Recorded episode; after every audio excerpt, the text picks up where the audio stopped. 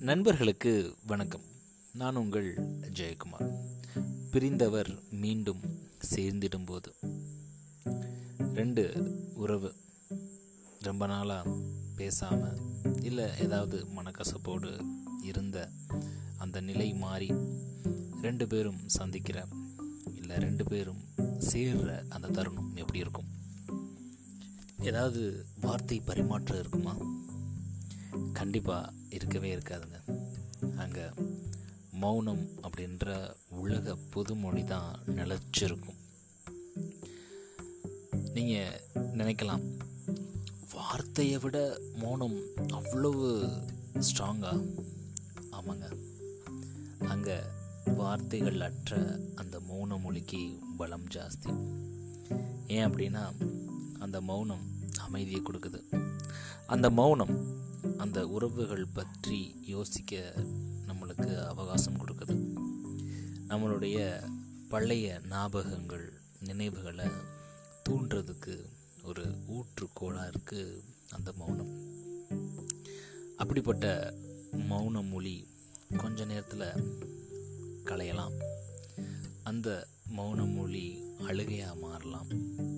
அந்த அழுகை தழுவலாக கூட மாறலாம். இங்கே மொழிக்கு வேலையே இல்லை. வார்த்தைகளுக்கு பஞ்சமாகும். ஆனால் ஒன்றே ஒன்று மட்டுங்க. இங்கே காணப்படக்கூடிய அந்த நிசப்தமான அந்த அமைதி ரெண்டு உறவுகளுக்கான பாலமாக இருக்குது எப்பயுமே பிரிவு ஆனால் அந்த பிரிவு சேர்ந்ததுக்கப்புறம் வரக்கூடிய ஒரு இன்பம் இருக்குது பார்த்திங்களா? அது இந்த உலகமே எனக்கு சொந்தம் அப்படின்ற ஒரு அற்புதமான உணர்வை நம்மளுக்குள்ளே ஏற்படுத்தும். இவ் இவ்வளோ அழகான ஒரு நிகழ்வை கவிஞர்கள் சொன்னால் எப்படி இருக்கும்? அதுலேயும் கண்ணதாசன் சொன்னால் எப்படி இருந்திருக்கும்? இப்படி தாங்க இருக்கும். பிரிந்தவர் மீண்டும் சேர்ந்திடும்போது அழுதால் கொஞ்சம் நிம்மதி. பேச மறந்து சிலையாயிருந்தால் பேச மறந்து சிலையாயிருந்தால் அதுதான் தெய்வத்தின் சன்னதி. அதுதான் காதல் சன்னதி. இரண்டு காதலர்கள் பிரி பிரிவுக்கு அப்புறம் ஒன்று சேர்ற நிகழ்வை. கடவுளோட ஒப்பிட்டு ரொம்ப அழகாக பாடல் வரிகளை எழுதியிருக்காரு கண்ணதாசன் அவர்கள்.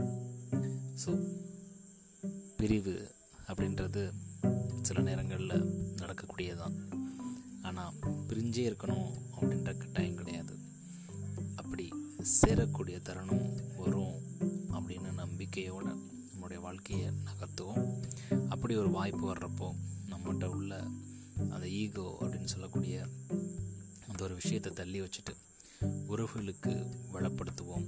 உறவுகளை இன்னும் மேன்மைப்படுத்துவோம். நன்றி நண்பர்களே மீண்டும் நாளை இன்னொரு பதிவில் உங்களை சந்திக்கிறேன்.